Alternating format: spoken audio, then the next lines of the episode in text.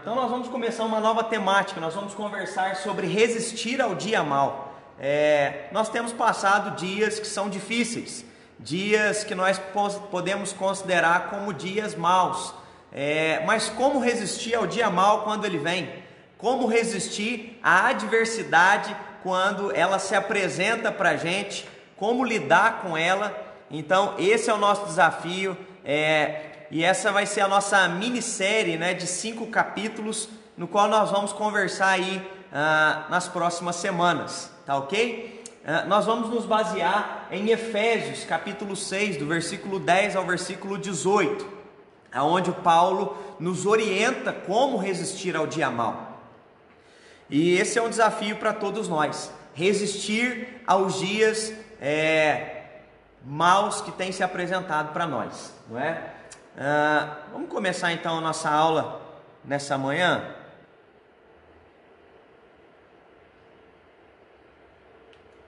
Ah, 1 Pedro capítulo 5, versículo 8, não é?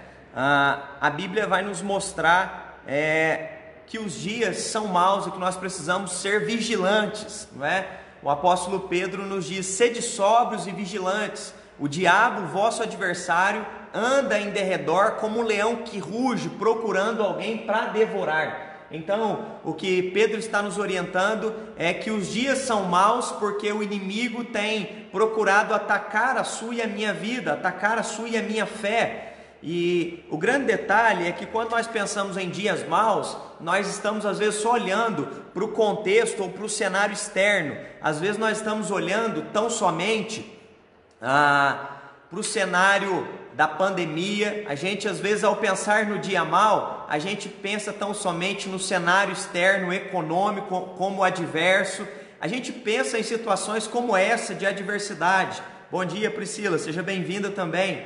Então a gente se atenta a esses é, detalhes do cenário externo como se tão somente eles é, fossem os dias maus como se tão somente eles fossem que nos proporcionassem dias de adversidade, mas nós precisamos é, entender que a palavra de Deus vai nos mostrar, como Pedro acabou de descrever aqui, não é? é a palavra de Deus vai nos orientar que a adversidade dos dias se deve também porque há uma batalha espiritual acontecendo.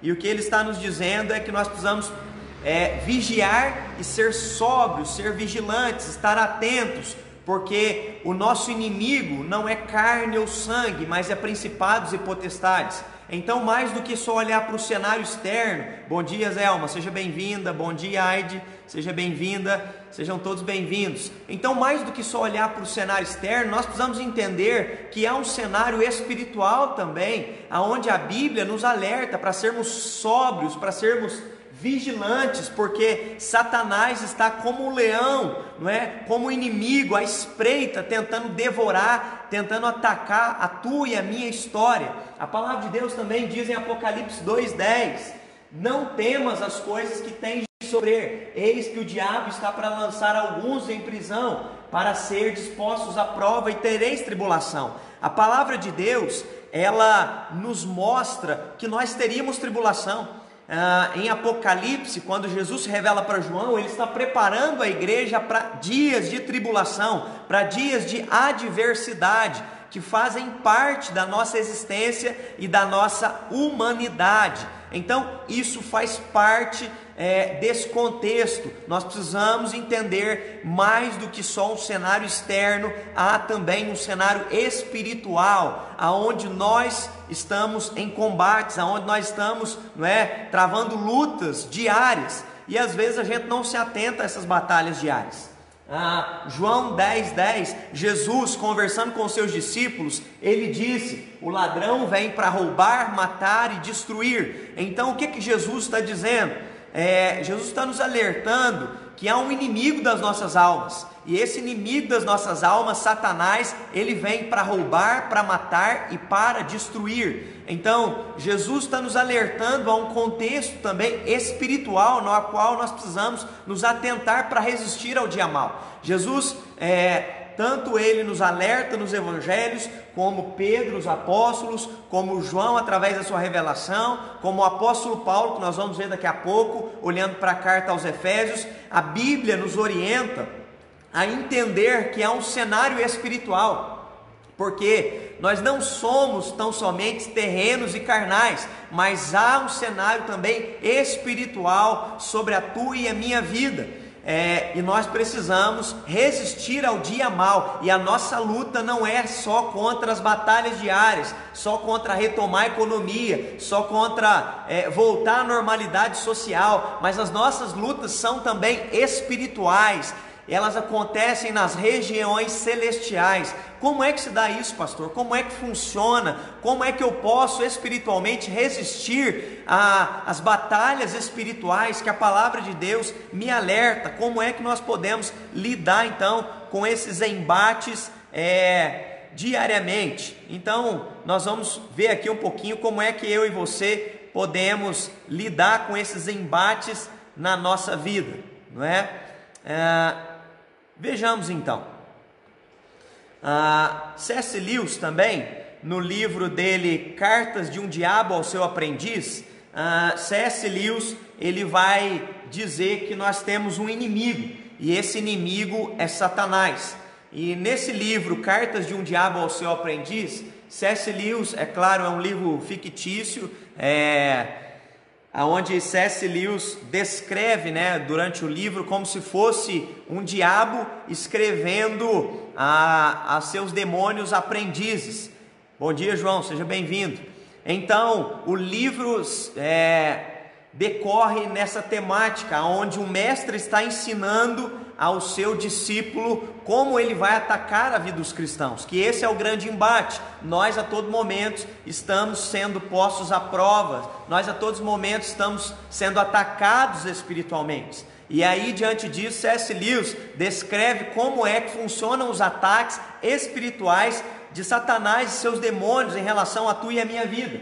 E aí eu retirei algumas frases, extraí algumas frases é, desse livro. A primeira frase há erros semelhantes que os seres humanos podem cometer quanto aos demônios. Um é não acreditar em sua existência. Então, um dos grandes problemas é que nós, às vezes, é, banalizamos a questão espiritual como se não houvesse ah, Satanás e seus demônios. Alguns minimizam essa situação, outros vão para o extremo, dizendo: é, Satanás está derrotado, ele não pode fazer nada. Mas Jesus nos alertou que ele vem para roubar, para matar e para destruir. O apóstolo Pedro, acabamos de ler, disse: Sede sóbrios e vigilantes, porque ele está como um leão ao derredor procurando atacar vocês. Então a Bíblia a todo momento nos orienta a tomar cuidado, a nos prevenirmos espiritualmente porque além de um cenário externo, há também batalhas espirituais nas quais eu e você estamos sujeitos todos os dias. Outra frase do livro que C.S. Lewis diz o seguinte: o tamanho do pecado não importa, desde que seu efeito seja cumulativo, seja o de afastar o homem da luz e levá-lo para o nada. Aqui é, ele conversando ali, né, Satanás e seus demônios, uma das coisas que ele diz é que ah, desde que o pecado é, seja cumulativo, ou seja, não importa o tamanho do pecado. Uma das coisas que Satanás é, faz conosco é nos levar para o caminho da perdição. Ele quer destruir a sua e a minha vida, ele quer é, atacar a gente, não é? É por isso que a palavra de Deus vai dizer através do apóstolo Paulo na carta aos Coríntios, não é?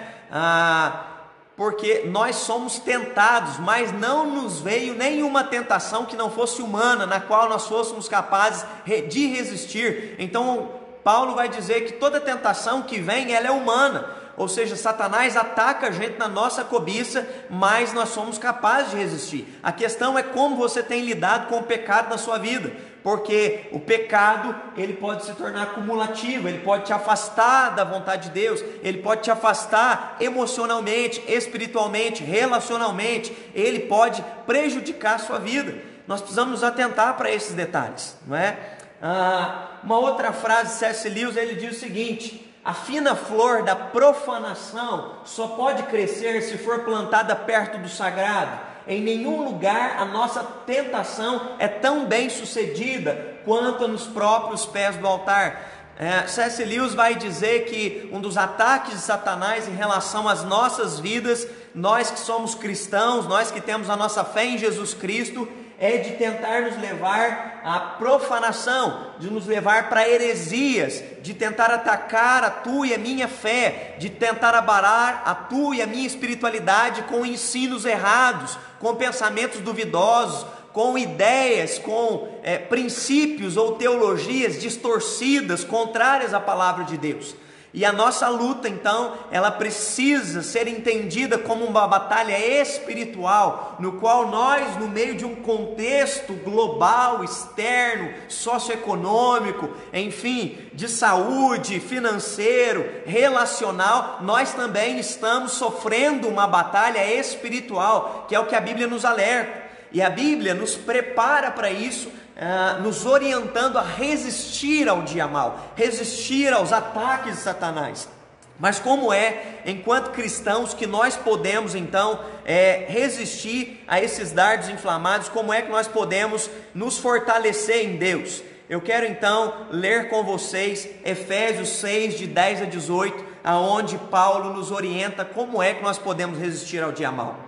A palavra de Deus então diz assim: Quanto ao mais, sede fortalecidos no Senhor e na sua e na força do seu poder, revestivos de toda a armadura de Deus, para poderdes ficar firmes contra as ciladas do diabo, porque a nossa luta não é contra o sangue e carne, e sim contra principados e potestades, contra os dominadores deste mundo tenebroso, contra as forças espirituais do mal nas regiões celestes. Portanto, tomai a armadura de Deus para que possais resistir no dia mal. E depois de ter desvencido tudo, permanecer inabaláveis. Estai, pois, firmes, cingindo-vos com a verdade, e vestindo a couraça da justiça Calçai os pés com a preparação do evangelho da paz, embraçando sempre o escudo da fé, com o qual podereis apagar todos os dardos inflamados do maligno. Tomai também o capacete da salvação e a espada do Espírito, que é a palavra de Deus, com toda oração e súplica, orando em todo tempo no Espírito, e para isto vigiando com toda perseverança e súplica por todos os santos. Amém. Amém. Aqui ah, o, o, apóstolo Paulo nos orienta nesse embate espiritual. Ah, a melhor maneira da gente se preparar para o embate espiritual é a gente vestir a armadura do Senhor, tomar a couraça ah, do Senhor. E aí o apóstolo Paulo então, ele faz uma analogia. O dia mal é o dia da batalha, o dia mal é o dia da adversidade, é o dia da luta é o dia em que nós travamos né, lutas espirituais. E que dia é esse? São todos os dias. Todos os dias nós estamos sendo postos a provas. Todos os dias nós estamos passando por batalhas espirituais. Nós precisamos compreender e discernir não só as coisas terrenas e carnais, não só as coisas econômicas, não só as coisas políticas, nós precisamos discernir também de coisas espirituais. É isso que o apóstolo Paulo nos orienta. E para resistir firme diante do dia mal que se levanta contra a tua e a minha vida, o apóstolo Paulo diz é, que vocês possam tomar a couraça, a armadura do Senhor. E é isso que ele nos diz: e aí essa armadura, é, ele compara essa armadura usando peças da armadura que era usada pelos soldados romanos no mundo antigo, no contexto no qual ele vivia. Tanto os judeus quanto os cristãos que viviam espalhados pelo Império Romano entendiam a linguagem que o apóstolo Paulo está falando. Ele não está dizendo para mim e para você, para a gente colocar uma roupa que vai nos proteger espiritualmente. Não, ele está fazendo uma analogia ah, com vestimentas é, que eram usados por aqueles soldados e que cada uma delas tinha um grau de proteção que os livrava diante das batalhas no, nas quais eles iam travar quando iam para a guerra. E cada uma dessas vestimentas, cada uma dessas peças dentro da armadura, Paulo faz analogia com princípios, com atitudes espirituais, nas quais eu e você precisamos tomar para nos revestirmos, para nos protegermos diante dessas lutas espirituais que estão sendo travadas diariamente na tua e na minha vida. E aí então nós vamos estudar nos próximos domingos ah, essas peças da, da armadura do Senhor, tá ok? Ah, o apóstolo Paulo começa dizendo: cingindo-vos com a verdade. Cingir é a ideia de pôr o cinto, então ele está dizendo: coloque o cinto da verdade, que isso possa sustentar a vida de vocês. Ele continua dizendo para colocarmos a couraça da justiça, ou seja, esse protetor peitoral que protegia o soldado quando ele ia para o embate. Ele continua dizendo para calçar as sandálias do Evangelho da Paz, ou seja, para que a nossa caminhada seja pautada ah, no Evangelho da Paz de Cristo ele continua nos orientando, dizendo para colocarmos o capacete da salvação. O capacete protegia a cabeça, e a ideia aqui nós vamos continuar vendo é de proteger a tua e a minha mentalidade em Cristo Jesus. O apóstolo Paulo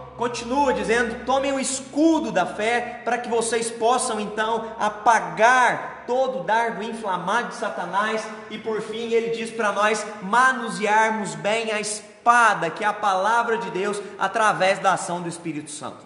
É, são vários elementos e para a gente então conseguir se aprofundar naquilo que o apóstolo Paulo estava ah, ensinando aqui aos irmãos de Éfeso, nós vamos é, semana após semana é, estudar cada peça individualmente, entendendo e compreendendo cada princípio bíblico que o apóstolo Paulo quis usar com cada peça dessa da armadura, como é que ela serve, como é que eu e você podemos nos proteger espiritualmente diante do dia mal, porque nossa luta não é contra a carne ou sangue, mas contra principados e potestades, é o que o apóstolo Paulo nos orienta. E aí então hoje nós vamos começar pelo uh, cinto, não é? Cingindo-vos da verdade. Uh, que é a primeira peça da armadura que o apóstolo Paulo então pede para a gente se vestir. Ah, diante disso, o apóstolo Paulo, ah, o primeiro ponto hoje para a gente conversar é que para resistir ao dia mal, nós precisamos nos cingir da verdade, cingindo-se da verdade. Ah, o que é que tem a ver a ideia do cinto? Por que, que o apóstolo Paulo diz que nós precisamos nos cingir colocar o cinto da verdade. Ah, qual é a utilidade de um cinto? Parei para pensar, não é? Por que, que nós usamos um cinto? Por que, que um cinto era usado numa armadura quando um soldado ia para a batalha?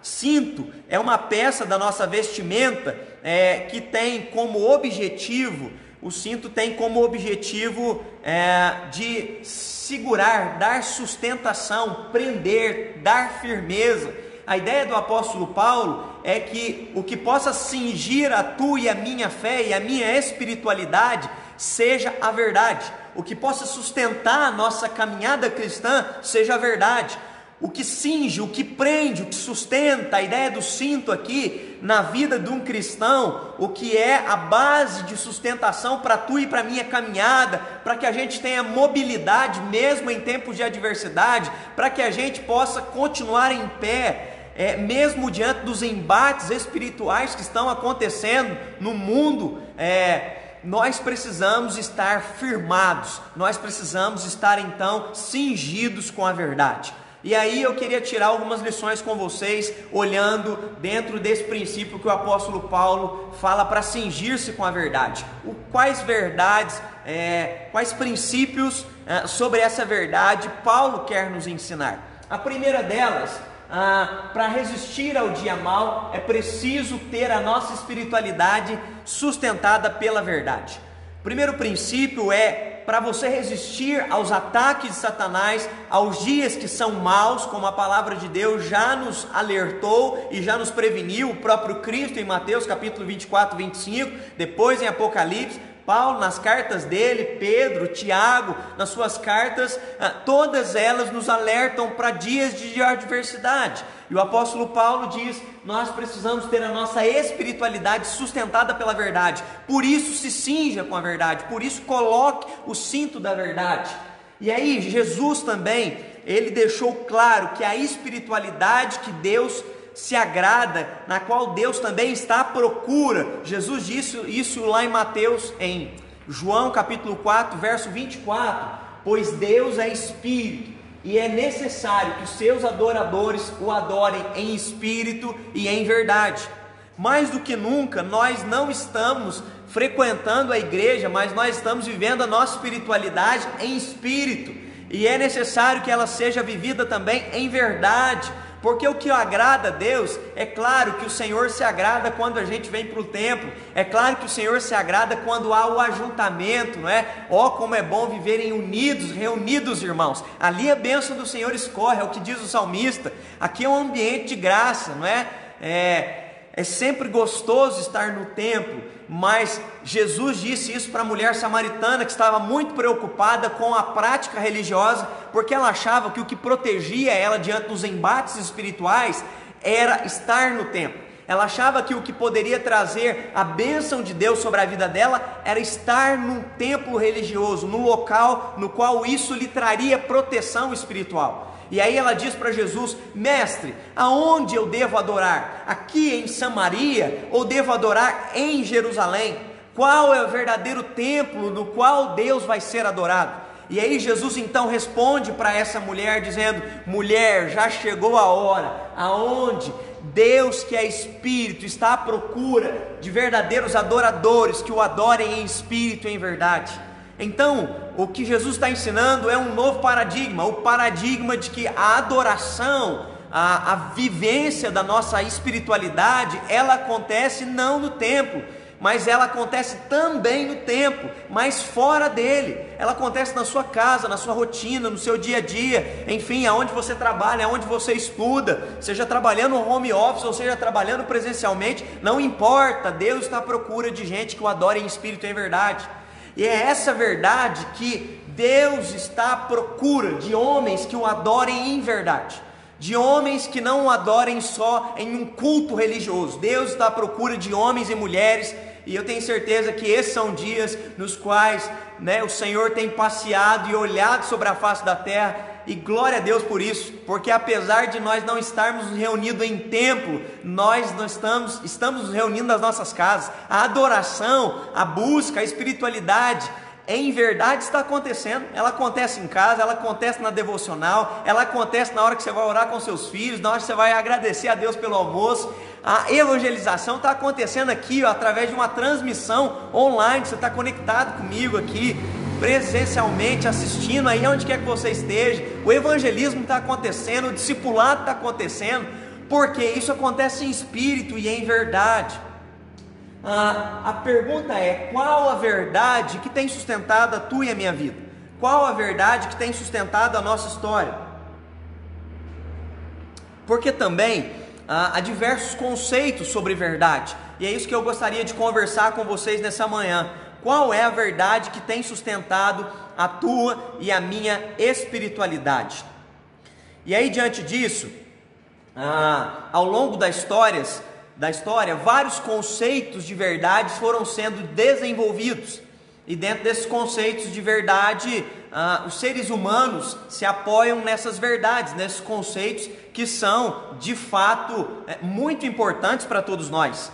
Por exemplo, nós temos a ideia de que a verdade está fundamentada no conhecimento.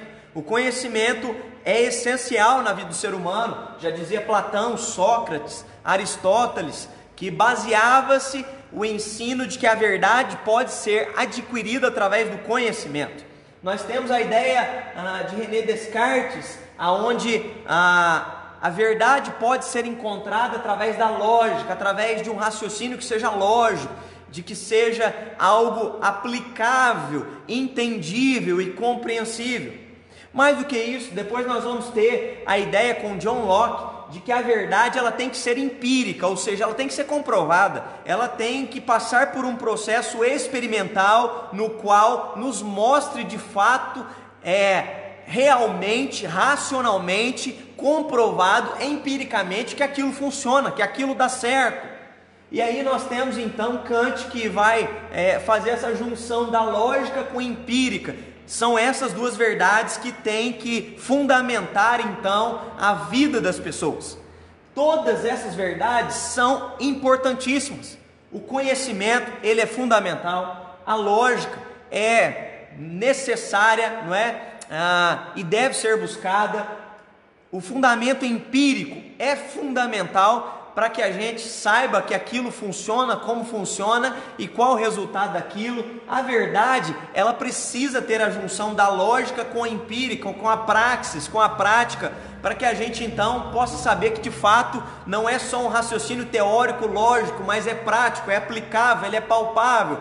Então, tudo isso é importante. Mas o que nos protege espiritualmente diante do dia mal não é só o conhecimento não é lógica tão somente, não é só um embasamento empírico e lógico somando-se, é muito mais do que isso. O que sustenta a nossa espiritualidade vai além é, dessa compreensão ah, que foi desenvolvida ao longo dos anos. Essa semana eu estava lendo um livro ah, do pastor John Piper, que ele escreveu agora ah, no mês passado, diante de toda a pandemia. E o pastor John Piper escreveu um livro ah, intitulado, não é? Coronavírus e Cristo.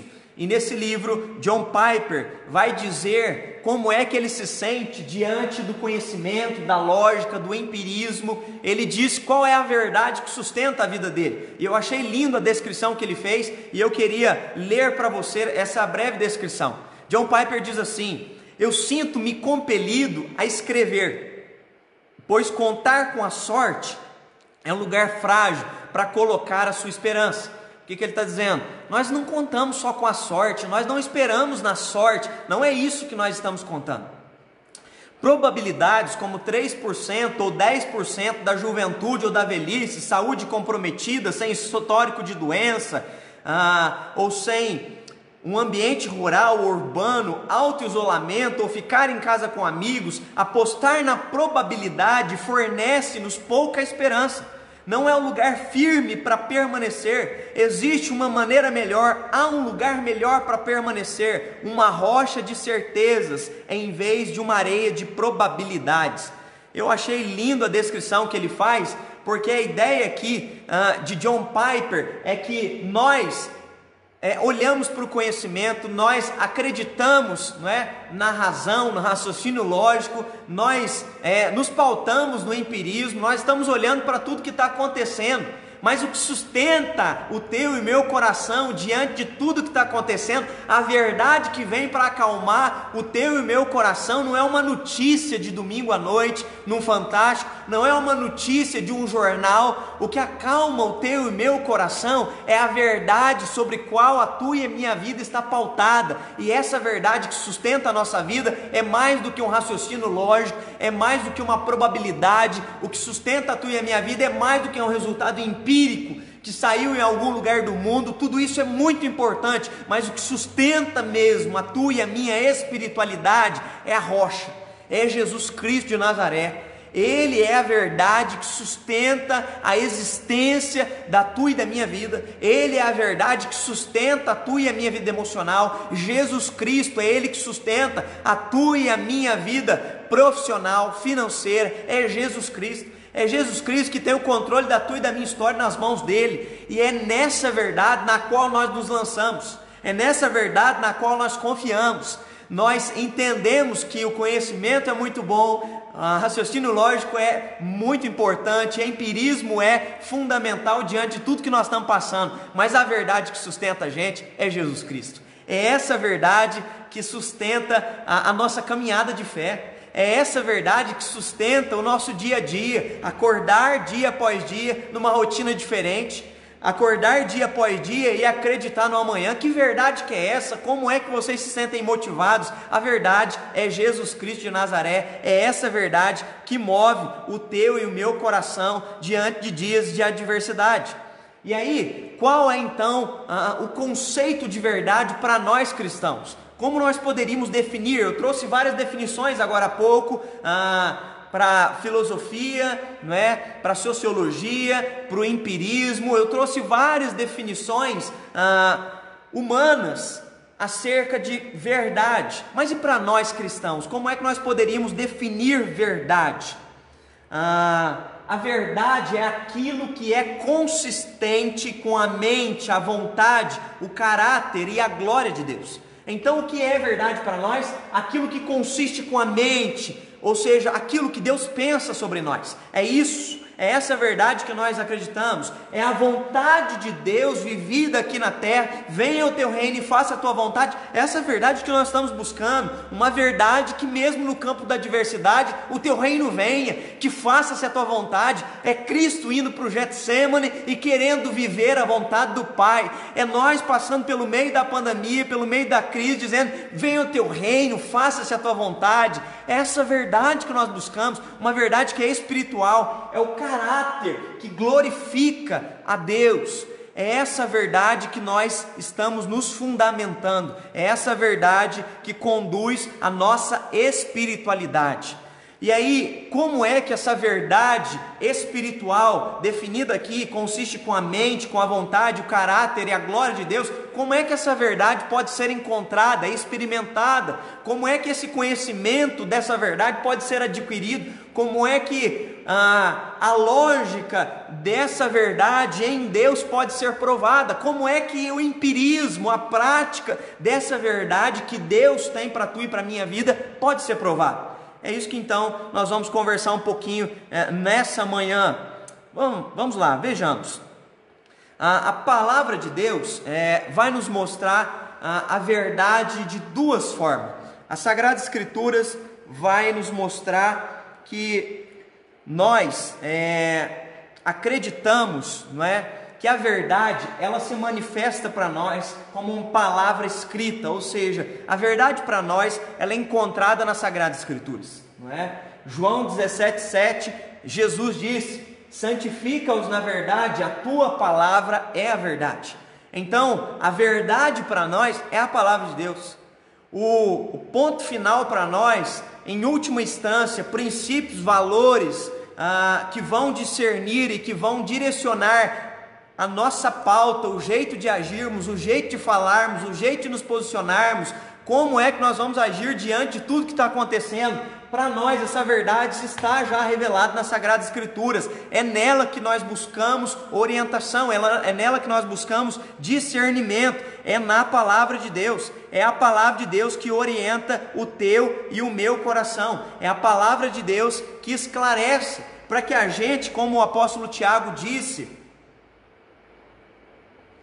não busquemos só da sabedoria terrena, mas nós queremos buscar da sabedoria espiritual. Tiago vai dizer na carta dele que a sabedoria terrena, o conhecimento terreno, é feito em separação da vontade de Deus, ele é terreno, ele é carnal e ele chega até ser demoníaco, porque ele é tendencioso. Tendencioso para ser contrário às Sagradas Escrituras, tendencioso às vezes para negar a existência de Deus, tendencioso para não depender de Deus, para ser auto-independente, para ser é, uma pessoa que consiga e saiba dominar e controlar a sua própria vida. Esse é o conhecimento humanista, existencialista, mas a Bíblia nos orienta e nos lembra a todo momento quem nós somos, porque quando a gente identifica a nossa identidade, nós vivemos pela verdade em Jesus Cristo. Então, ah, você quer é, ter sustento, você quer encontrar a verdade para resistir ao dia mal? Olhe para a Sagrada Escritura, santifica-os na verdade, porque a tua palavra é a verdade. Então, olhe para a palavra para que você fique fundamentado na verdade. E é claro, a verdade, ela é mais do que a palavra escrita. A verdade, ela é a palavra encarnada, ou seja, ela é o próprio Senhor Jesus Cristo. E aí está lá no Evangelho de João, capítulo 1, versículo 1: No princípio era o Verbo, e o Verbo estava com Deus, e o Verbo é Deus. Ou seja, a Bíblia vai nos mostrar que o Verbo, a palavra, o Logos, é Cristo. E então Jesus se encarna e vem habitar no meio de nós para que a gente experimente a vontade, a verdade de Deus sobre as nossas vidas. E aí, como vivenciar, como encontrar essa verdade? João 14, 6, Jesus se apresenta, Jesus diz: Eu sou o caminho, a verdade e a vida, e ninguém vai ao Pai se não for por mim. O que, que Jesus está declarando?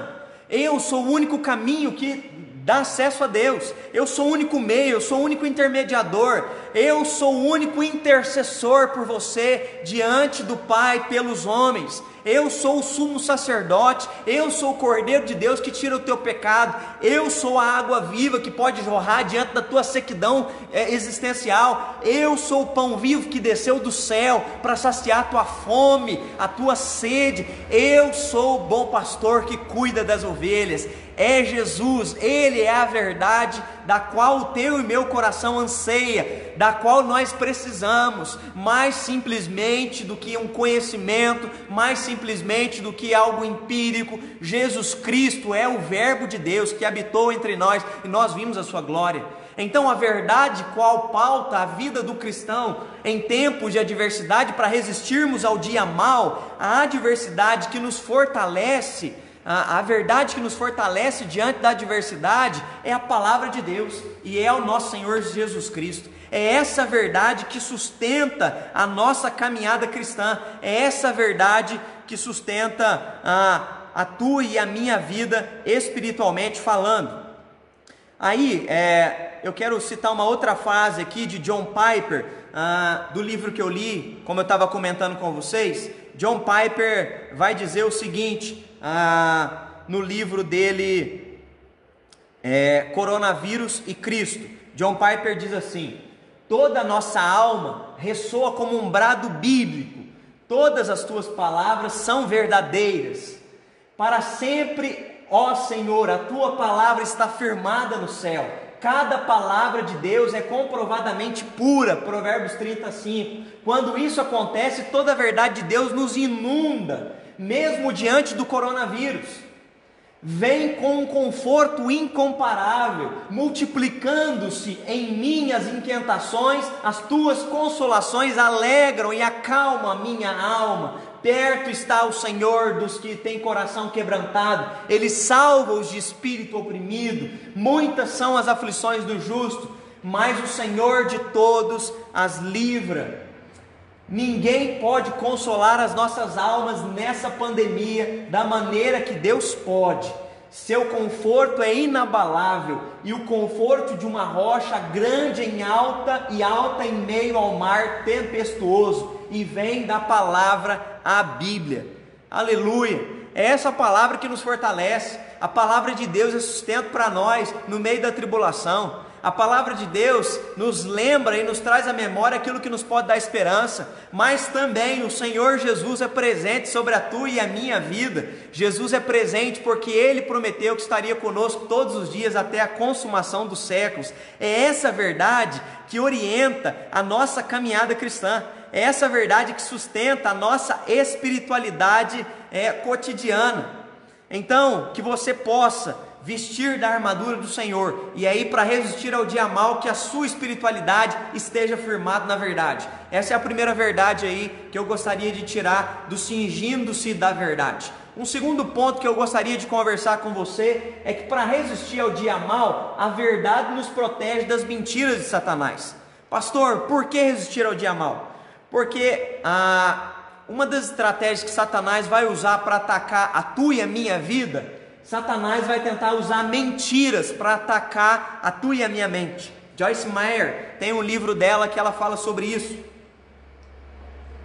Ela diz que ah, o campo de batalha, na qual nós vamos travar batalhas espirituais, normalmente serão na nossa mente. Os grandes embates espirituais acontecem nos nossos pensamentos, naquilo que acreditamos, naquilo que pensamos. O embate espiritual Satanás tenta lançar mentiras sobre a tua e a minha mentalidade, sobre os nossos pensamentos, é, para atacar a nossa caminhada, para atacar a nossa estabilidade, para nos roubar, nos matar, nos destruir, porque essa, é, esse é o objetivo de Satanás diante de todo esse contexto.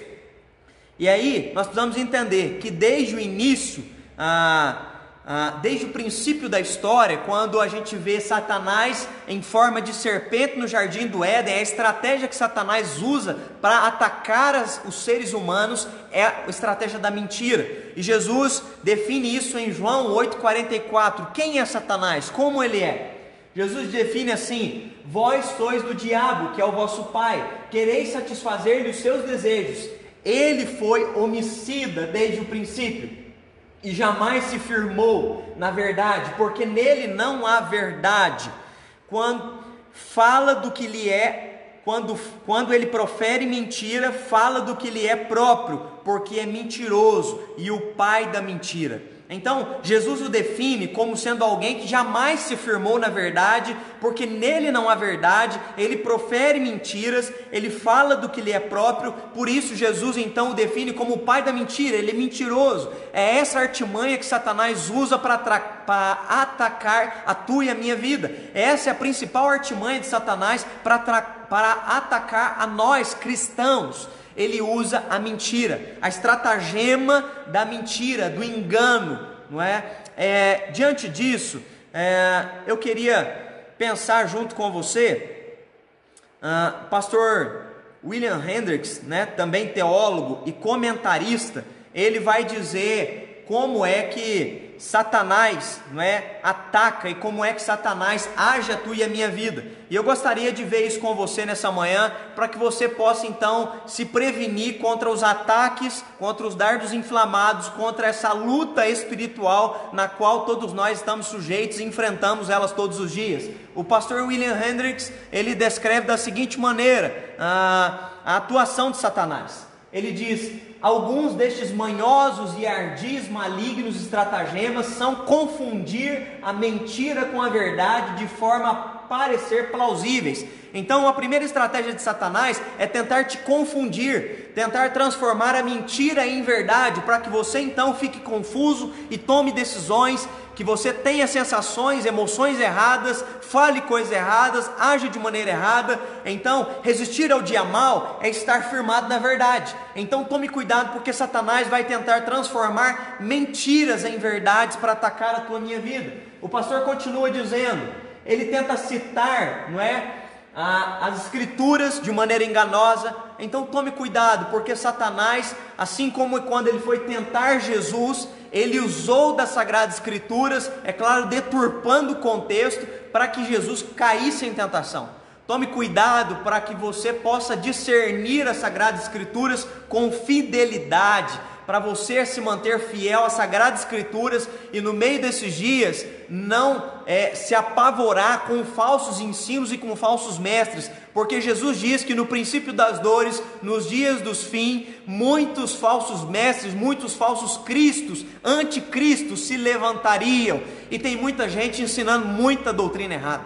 Tem muita gente desvalorizando as Sagradas Escrituras, tem muito pastor autoajuda, tem muito pastor pensamento positivo, tem muito pastor mais por uma teologia de positivismo, de que olhar para princípios Sagradas Escrituras e o que fundamenta a nossa espiritualidade não são essas coisas. O que fundamenta a nossa espiritualidade não é um pensamento positivo, não é pensamento positivo, não é energia positiva. O que fundamenta a fé de um cristão é a palavra. A palavra do Senhor, ela sustenta e a minha vida. É ela que traz paz para o nosso coração. É ela que nos faz discernir entre o certo e o errado. É a palavra do Senhor, seja no dia bom, seja no dia da adversidade, seja no dia mal, ou seja no dia em que as coisas estão caminhando bem. A palavra do Senhor é o que sustenta a nossa caminhada com Deus. Então que você possa se proteger olhando para a verdade, para não aceitar mentiras, porque Satanás vai tentar enganar a muitos, é o que a palavra de Deus diz. Nos últimos dias, ele tentaria enganar, enganar aos fiéis. Então tome cuidado para você não ser enganado, para você não ser ludibriado. Tem muita gente também querendo definir, marcar data, qual é o dia que Jesus vai voltar. Nós não cabemos a nós discernir, não cabe a nós ficar falando quando Jesus vai voltar. Nós oramos para que Jesus venha.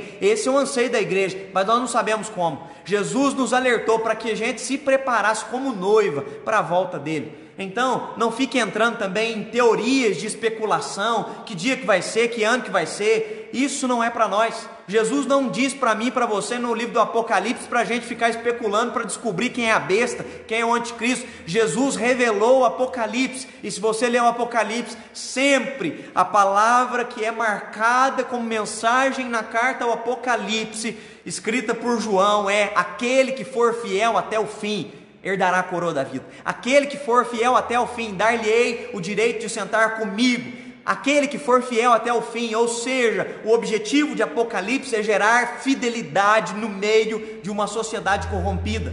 Então, no meio aonde as pessoas estão corrompidas, distorcidas pelo pecado, sendo ludibriadas, nós estamos pautados na verdade. Porque nós queremos ser fiéis até o fim. Independente se as coisas estão boas ou se há adversidade, independente se há o que comer ou se não há o que comer, foi o que o apóstolo Paulo diz: eu aprendi a viver em qualquer situação, porque o que orienta o meu coração é Deus, é Jesus Cristo, eu tudo posso naquele que me fortalece. Percebe a verdade que sustenta a vida dele? Qual é a verdade que te sustenta nesses dias? Qual é a verdade que você tem ouvido? Satanás tenta induzir os seus ministros a fazerem o mesmo aparentando ser apóstolos de Cristo, arremedar a Deus, reforçar a crença humana de que Ele não existe. Satanás tenta entrar em lugar aonde não se esperava que entrasse e, acima de tudo, prometer ao homem que por meio dele, das más ações, pode-se obter as coisas boas. Satanás tenta distorcer. Se você fizer alguma coisa errada, mas por um motivo bom, isso é válido. Mentira. Mentira, nós não negociamos a verdade. Se é falso, se é mentiroso, se vai contra as sagradas escrituras, nós não negociamos para nos dar bem em hipótese alguma, pois o que sustenta a nossa fé e a nossa conduta, mesmo no meio de uma situação caótica como essa, é jamais, jamais deixar a verdade.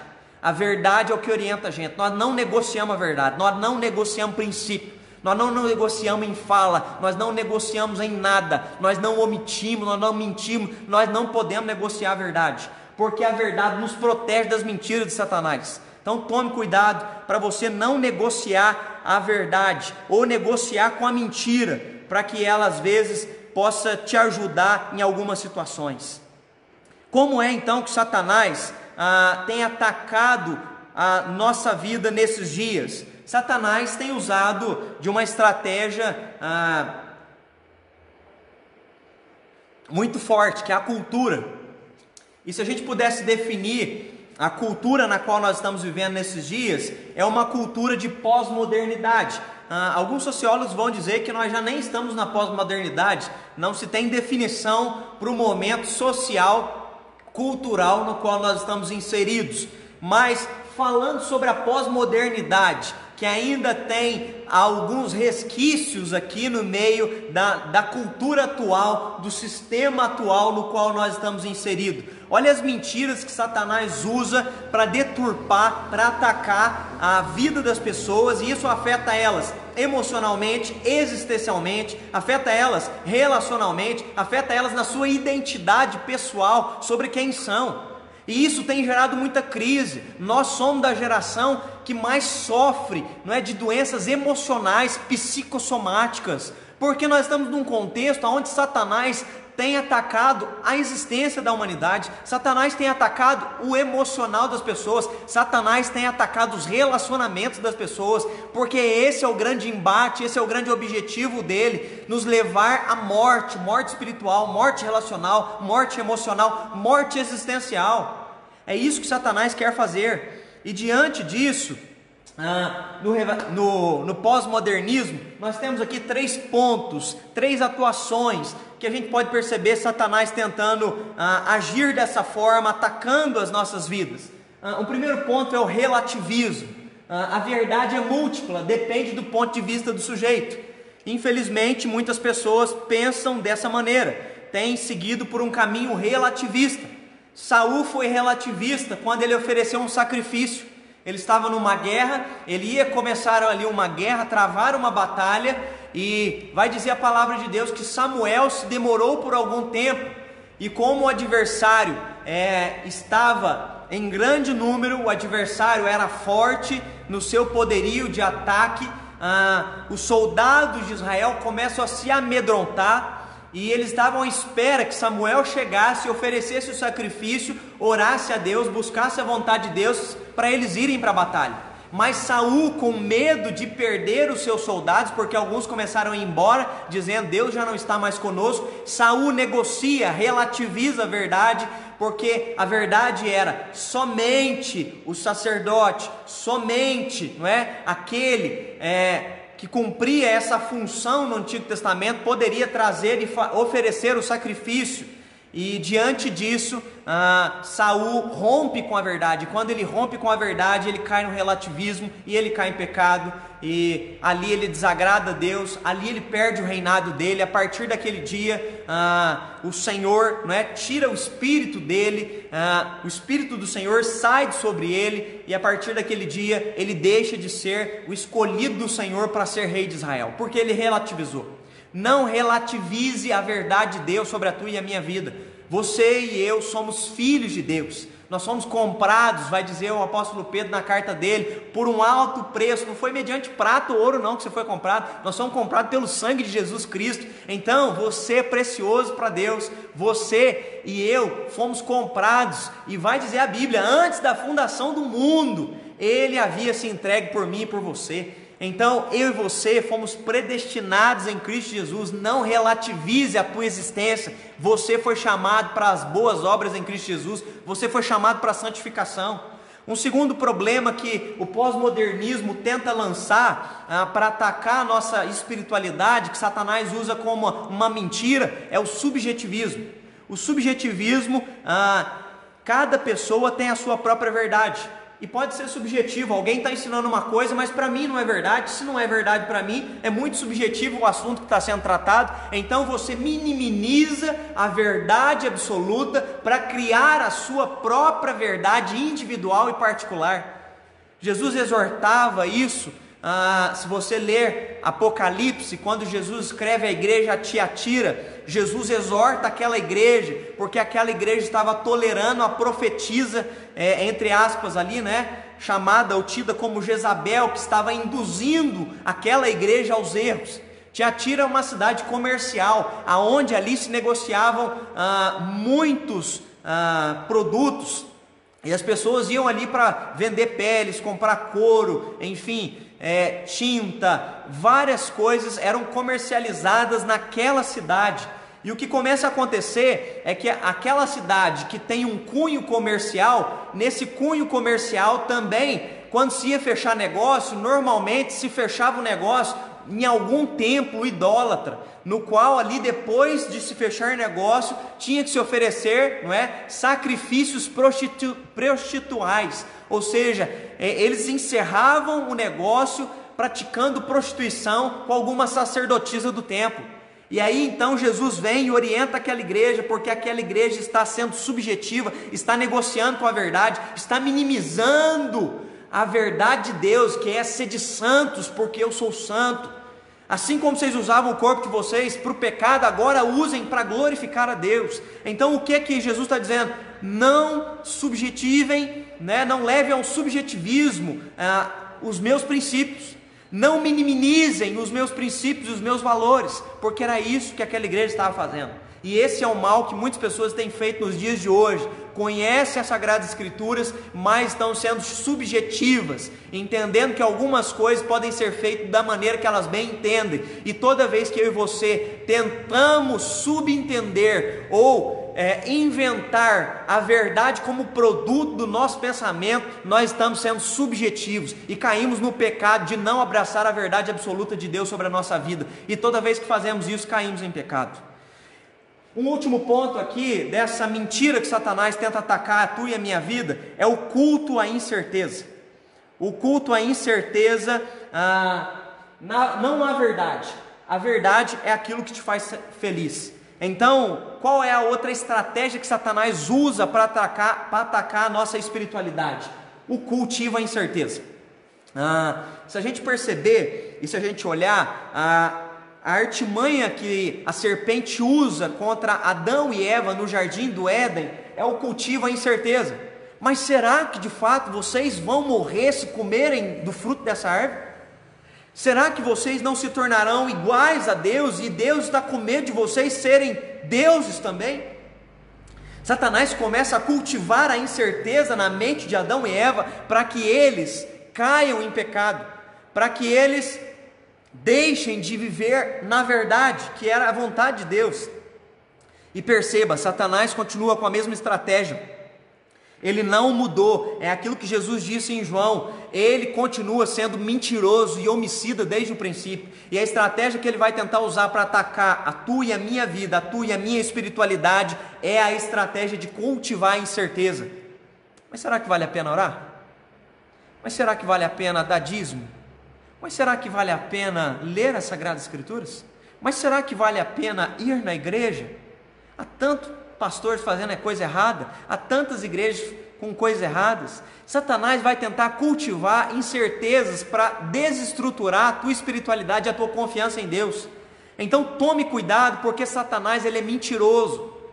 É claro, tem muitas coisas nas quais a gente pode olhar de maneira com raciocínio lógico e com conhecimento, mas nós precisamos entender, a nossa fé não é pautada, entre aspas, em um pastor, em uma pessoa, a nossa fé é pautada na verdade, e a verdade sobre a qual os nossos pés estão calcados é Jesus Cristo de Nazaré.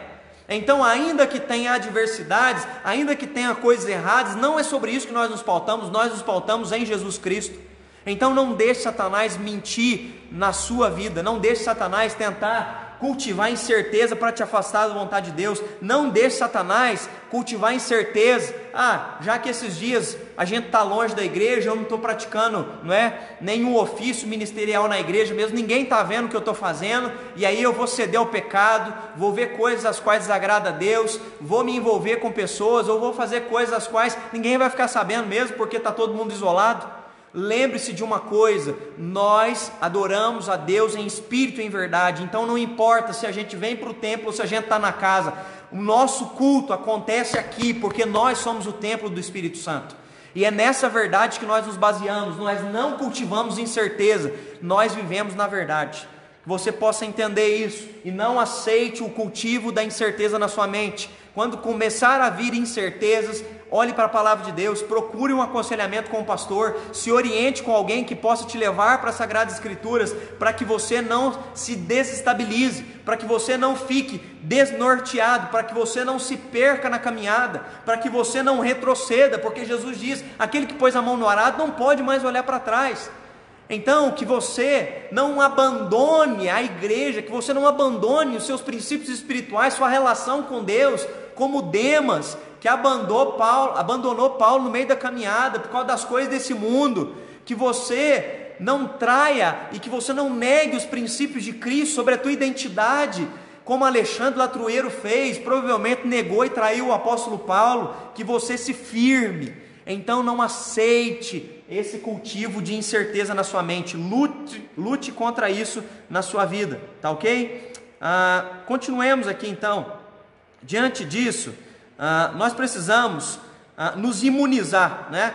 Eu vou usar essa linguagem aqui porque nós estamos em dias é, dessa pandemia, então como é que eu posso me imunizar das mentiras desse vírus mentiroso que Satanás lança sobre a minha vida?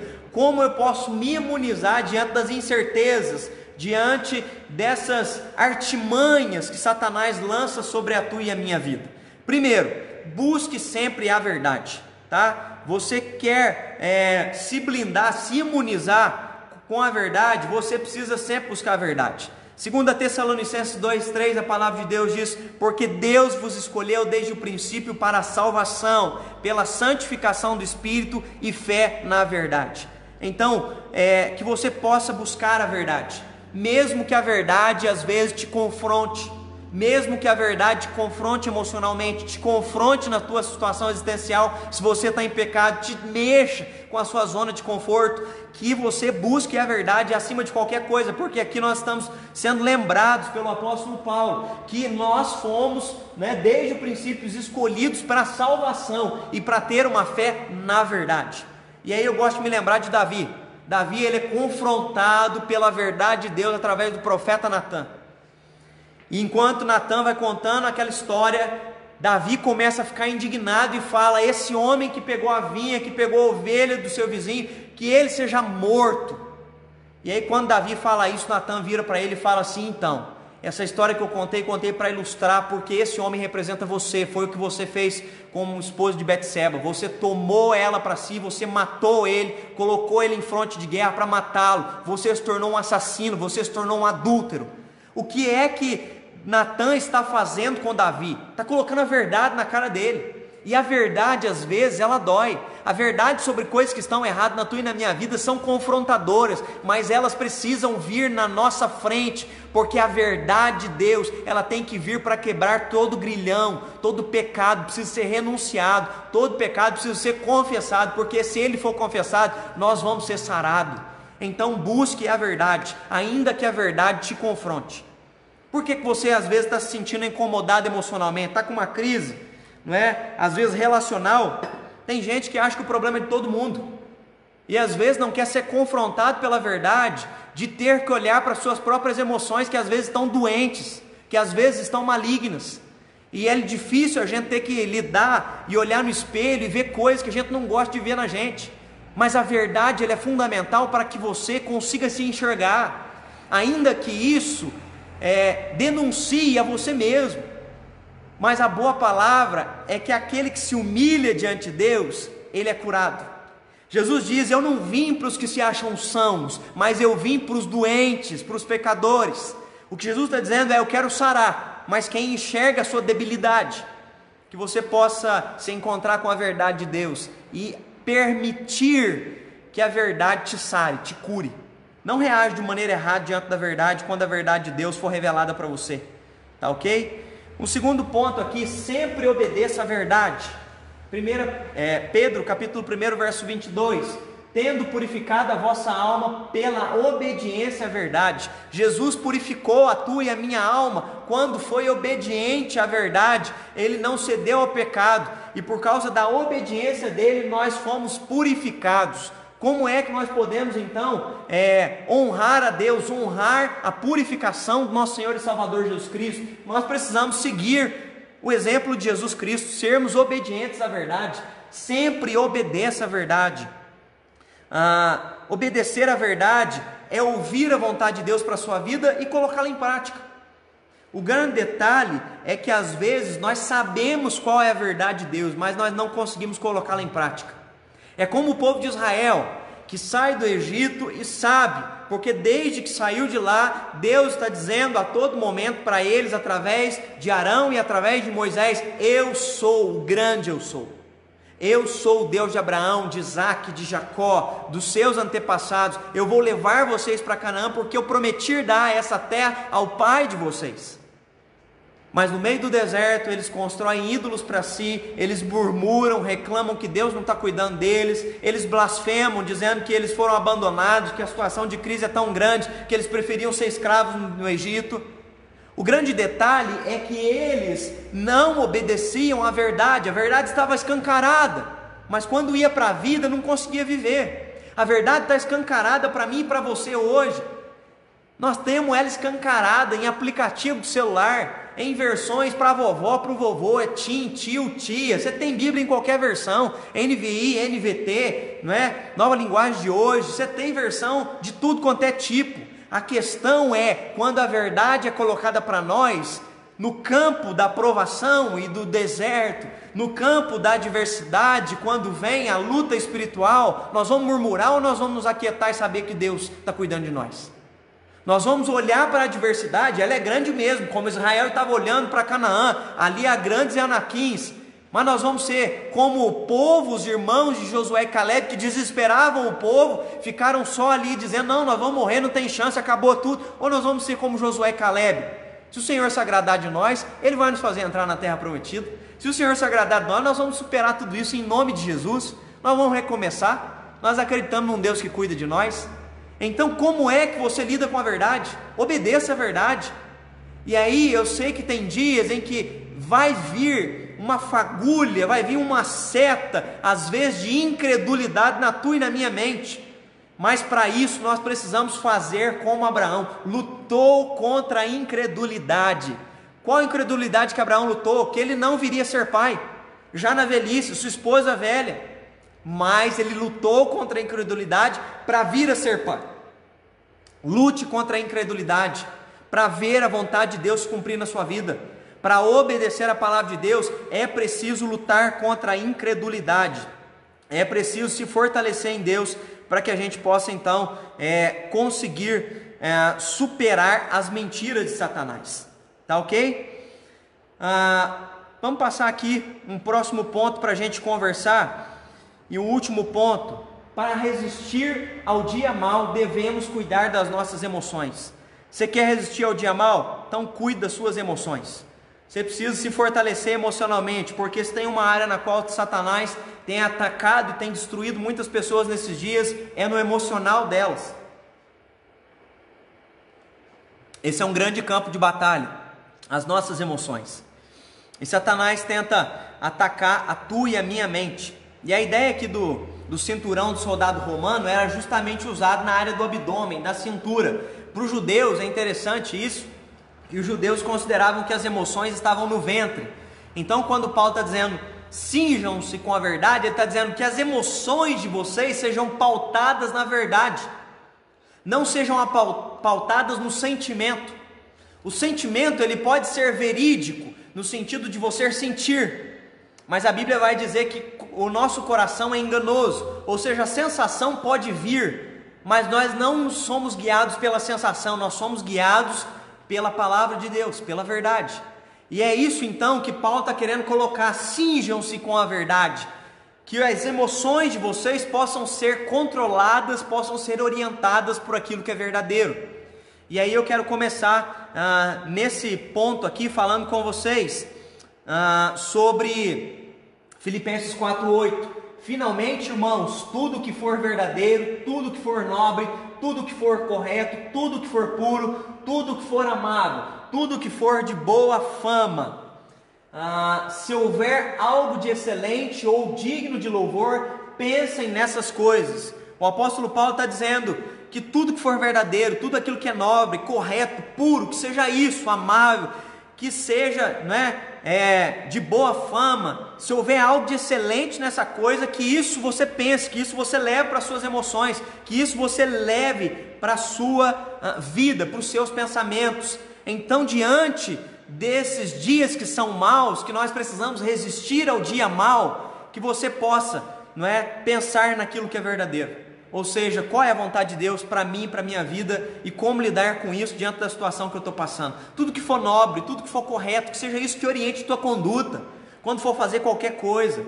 Que tudo aquilo que for amável, ou seja, o que é que vai agradar a Deus, qual a atitude, qual a ação na qual eu vou não é, ser amável, tudo aquilo que for de boa fama, o que é que vai gerar boa fama para o reino de Deus, o que é que vai gerar, não é? A, a glória de Deus através da minha vida, que seja isso que ocupe a nossa mente, que seja isso que ocupe o nosso coração. É isso que o apóstolo Paulo nos orienta. Então, para resistir ao dia mal, devemos cuidar das nossas emoções. Cuide da sua vida emocional. Não é, seja, não é, ah, sugado ou manipulado, infelizmente, por coisas que são ruins. Não encha sua mente com aquilo que vai te fazer mal emocionalmente. Se você é um sujeito tendencioso, não é, a ser ansioso, toma cuidado com aquilo que você assiste, toma cuidado com aquilo que você ouve, toma cuidado com as mensagens que você fica recebendo o dia inteiro, porque isso vai te afetar na sua ansiedade. Tem gente que não está conseguindo dormir nesses dias, tem gente que está perdendo sono, por quê? São muitas as situações de adversidade. Só que para acalmar a sua mente, você tem que buscar tudo aquilo que for verdadeiro, tudo aquilo que for puro, é o que a palavra de Deus diz. O que é que você está buscando alimentar a tua mente nesses dias? Porque quanto mais nós alimentamos com problemáticas, mais ansiosos nós ficaremos. Quanto mais nós alimentamos a nossa mente somente é, com notícias, mais nós vamos ficar tensos, cansados emocionalmente. E é isso que Paulo então nos orienta nessa proteção, nesse embate, é, aonde a nossa luta não é contra a carne ou sangue. Nós precisamos então nos fortalecer emocionalmente, olhando para a palavra de Deus. E aí, dessa maneira, como é que nós podemos cuidar das nossas emoções? Eu queria primeiro trazer dois pontos aqui para conversar com vocês, ah, como cuidar das suas emoções nesses dias. Vejamos. Ah, primeiro, a emoção nem sempre ela está certa, tá ok? Tome cuidado com aquilo que você está sentindo. Nem sempre a sua emoção vai ser o melhor para você.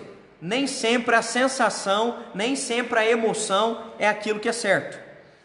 Provérbios capítulo 3, versículo 7 diz: Não sejais sábios aos teus próprios olhos, teme ao Senhor e aparta-te do mal. Então não, não seja é, guiado por uma emoção de soberba, não seja guiado por um pensamento não é, de arrogância, de prepotência, de individualidade, de orgulho, não seja orientado por esse tipo de emoção, porque esse tipo de emoção é doente, é carnal, é terreno. Se você ler as obras carnais em Gálatas, capítulo 5, o apóstolo Paulo vai falar sobre isso, são obras da carne. Ira, inveja, dissensão, facção, ódio, briga, enfim, gritaria, todo sentimento que vem doente, não se deixe ser orientado, porque nem sempre as tuas emoções são benéficas, nem sempre as tuas emoções são saudáveis. E a palavra de Deus vai dizer que nós é, fomos sujeitos, a nossa humanidade está sujeita ao pecado, e diante disso, diante disso a nossa natureza é caída, é pecaminosa, a nossa humanidade é caída. Então tome cuidado com as suas emoções. Quando eu digo para tomar cuidado com as suas emoções, eu não estou dizendo para você negar aquilo que você sente, porque quando eu e você sentimos algo, nós precisamos é digerir aquele sentimento doente e não permitir que ele se transforme em ações na nossa vida. Se veio algum sentimento doente, se veio algum sentimento que você percebe que não vem de Deus, ele é carnal, ele é uma obra da carne e está te incomodando, Trate aquilo, lide com aquilo, encare aquilo, por que, é que você está sentindo aquilo que você está sentindo, confesse se é um pecado, se é uma raiva, se é um ódio, se é uma ira, enfim, é preciso tratar a emoção doente para que ela então não afete a sua vida, seja emocionalmente, seja psiquicamente, ou seja até mesmo espiritualmente. Porque se a gente permitir que a raiz de amargura, de ódio, de inveja, de orgulho, dissensão venha sobre nós, isso nos impede, isso nos afasta de uma relação saudável com Deus. E é por isso que o apóstolo Paulo vai dizer na carta aos Coríntios que havia muitos fracos e doentes, porque a igreja estava dividida em dissensão, estava dividida em raiva, em ódio, em inveja, em orgulho, enfim, que isso não aconteça na sua vida. Se você quer estar em paz, saudável, tanto espiritualmente quanto emocionalmente, relacionalmente com as pessoas, não seja manipulado por emoções doentes. Sentimentos podem também ser enganosos. Jeremias 17,9 vai dizer: enganoso é o coração, mais do que todas as coisas, e desesperadamente corrupto, quem o conhecerá? O que Jeremias está dizendo é que há sentimentos não é, que vêm do nosso coração que são enganosos. Então tome cuidado quando o sentimento enganoso bater aí na sua porta, porque o teu coração, o teu e o meu coração, ele podem nos enganar. Então, não seja orientado pelo seu coração, não seja orientado só pelo um sentimento que vem daí de dentro. Elias passou por dias aonde ele teve uma baixa autoestima enorme e começou a ser orientado por essa baixa autoestima a ponto dele ir para o deserto e pedir para Deus para morrer, porque ele não queria mais viver, ele se achava o único homem que estava ali lutando para que Deus fosse reconhecido em Israel. A baixa autoestima era tanta que ele começa a dizer para Deus o seguinte: Eu não sou melhor que os meus pais, me tira minha vida. Ele começa a ter uma, uma baixa autoestima e o sentimento é tão doente que ele não consegue mais ver a verdade. E aí Deus tem que vir e sussurrar para ele numa caverna dizendo: Calma, Elias, Acalma, filho. Há sete mil joelhos em Israel que não se dobraram. Então, cuidado aí com o seu sentimento, tá bom? Trate ele, descubra de onde ele vem, por que, que você está sentindo isso, mas não seja manipulado pelos seus sentimentos, não seja guiado pelos seus sentimentos. Que você tenha um encontro com Deus, um encontro para você entender quem você é nele. E aí Elias então abre os olhos, discerne a realidade, percebe que tem gente que ama a Deus também em Israel prepara, unge o próximo rei de Israel, prepara o próximo discípulo Esaú que vai ficar no lugar dele, porque isso acalma o coração dele, a verdade traz paz e calmaria o coração dele. Não seja dirigido por um sentimento de raiva, de ira, de ódio, não deixa isso ficar guiando tua vida. É Tiago e João. Não consegue ver gente quando eles percebem que os samaritanos não querem hospedar Jesus em uma cidadezinha na qual Jesus passava, ao ver o adverso em relação à pessoa de Cristo, há uma raiva, um ódio dentro do coração deles, a ponto de dizer: manda fogo do céu e mata os outros. E Jesus acalma eles, dizendo: Filhos do trovão, eu não vim para julgar, eu vim para salvar. Então, eu quero te lembrar de uma coisa: eu e você, nós não julgamos, nós anunciamos o Salvador. Então, não fique com raiva, não fique com ódio, não fique aí esbravejando, não fique nervoso.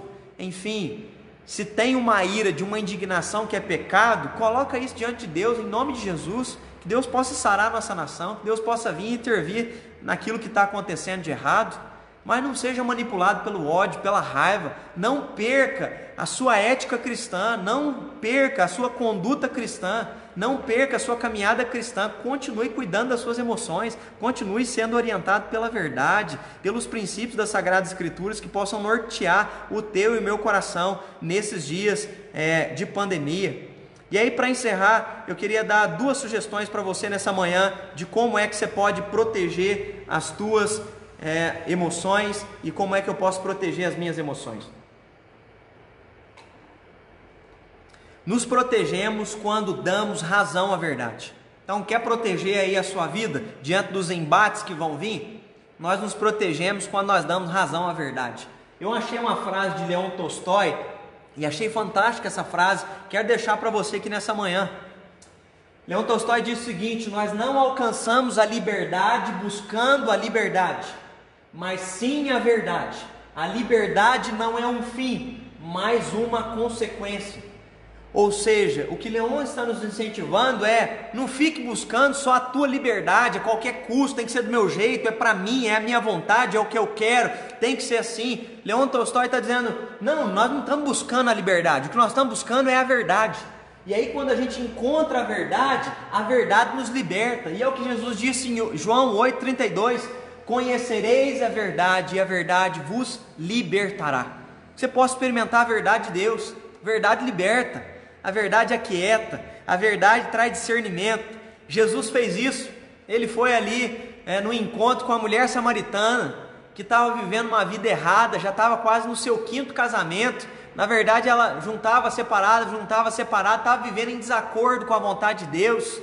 E ainda assim era uma mulher que sabia dos princípios, ela tinha sido ensinada, ela estava preocupada com coisas espirituais, aonde agrada a Deus. Jesus confronta ela. Jesus diz: Mulher, se você soubesse quem eu sou, você me pediria água, e eu te daria água e jorraria como fonte de águas vivas dentro de você.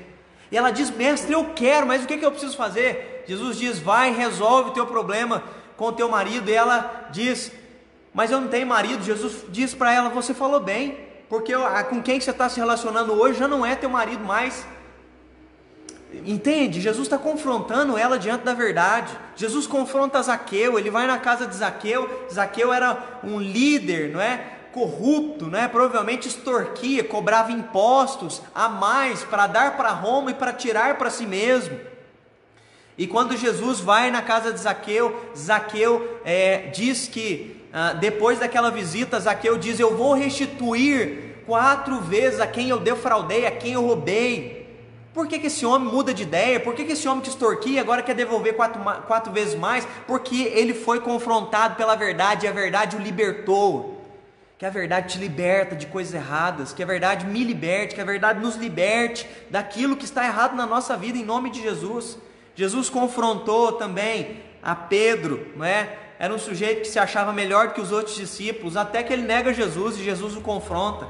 Jesus confrontou Tomé com a dúvida, cheio de incerteza, querendo colocar Deus à prova a todo momento. Jesus vem e coloca então a sua mão e diz: Pode sentir, pode ver a palma da minha mão, pode ver os furos no meu corpo, Tomé. Sente. Jesus nos confronta com a verdade diante dos nossos sentimentos, das nossas emoções, para nos sarar, para nos curar. Paulo fortalece a Timóteo, que diante do sentimento do medo estava desesperado. Ele estava achando que não conseguiria mais continuar o ministério, provavelmente estava cansado, era jovem no ministério. E o apóstolo Paulo então escreve para ele dizendo que nós não recebemos o espírito de medo, mas o Senhor derramou sobre nós um espírito de ousadia, de amor, de intrepidez para viver a vontade de Deus. Se você está sentindo medo, que você possa experimentar o amor de Deus o medo, a sensação está batendo a porta, que você possa, em nome de Jesus, ir se proteger na verdade que Deus tem para você. E a verdade que Deus tem para mim e para você é que a verdade nos liberta daquilo ah, que está errado na nossa vida, daquilo que nós estamos em desacordo com a vontade de Deus. Nós protegemos as nossas emoções quando, quando nós não negociamos a bondade e a fidelidade. Então, não negocie a bondade e a fidelidade de Deus na sua vida. Não negocie. E aí, eu quero deixar um outro texto aqui para você. Provérbios 3, 3, 4. Não te desamparem a benignidade e a fidelidade. Atas ao pescoço e escreves na tábua do teu coração, e acharás graça e boa compreensão diante de Deus e diante dos homens. O que a palavra de Deus nos ensina é para a gente é, não seguir sem estar aliado, sem estar envolvido pela benignidade e pela fidelidade. Então, em dias aonde há tantas tantos ataques de Satanás sobre mentiras, sobre a cultura, sobre a tua e a minha mente, sobre as nossas emoções, sobre os nossos relacionamentos, que você siga em tudo que você for fazer, orientado pela benignidade, pela fidelidade a Deus. Que isso possa guiar, que isso possa nortear o teu e o meu coração. Paulo não negociou com a verdade quando tudo estava bem ou quando as coisas estavam difíceis. Ele não negociava com a verdade, ele seguia adiante ele continuava honrando a Deus. Quando as coisas estavam bem, quando as viagens missionárias estavam acontecendo, estavam dando certo, mas quando a adversidade vinha, como veio em algumas cidades nas quais ele foi apedrejado, foi escorraçado da cidade, ele se levanta, volta para a cidade e prega o evangelho de novo, porque ele não negocia a verdade, ele não é, negocia a fidelidade à vontade de Deus. É por isso que ele diz a, aos presbíteros da igreja de Éfeso, ele diz o seguinte: quando ele está indo para Jerusalém, dizem para ele, mas você pode morrer, Paulo. Ele diz: em nada eu considero a minha vida preciosa para mim mesmo, contanto que eu complete a carreira que eu recebi das mãos do Senhor Jesus Cristo. O que Paulo está dizendo, eu não negocio a fidelidade que eu tenho a Jesus. Se tiver que morrer, eu vou morrer. Se tiver que passar adversidade, vou passar. Eu não negocio, os meus princípios, os meus valores são inegociáveis. Eu vou honrar a Deus quando tudo estiver bom, quando estiver adverso.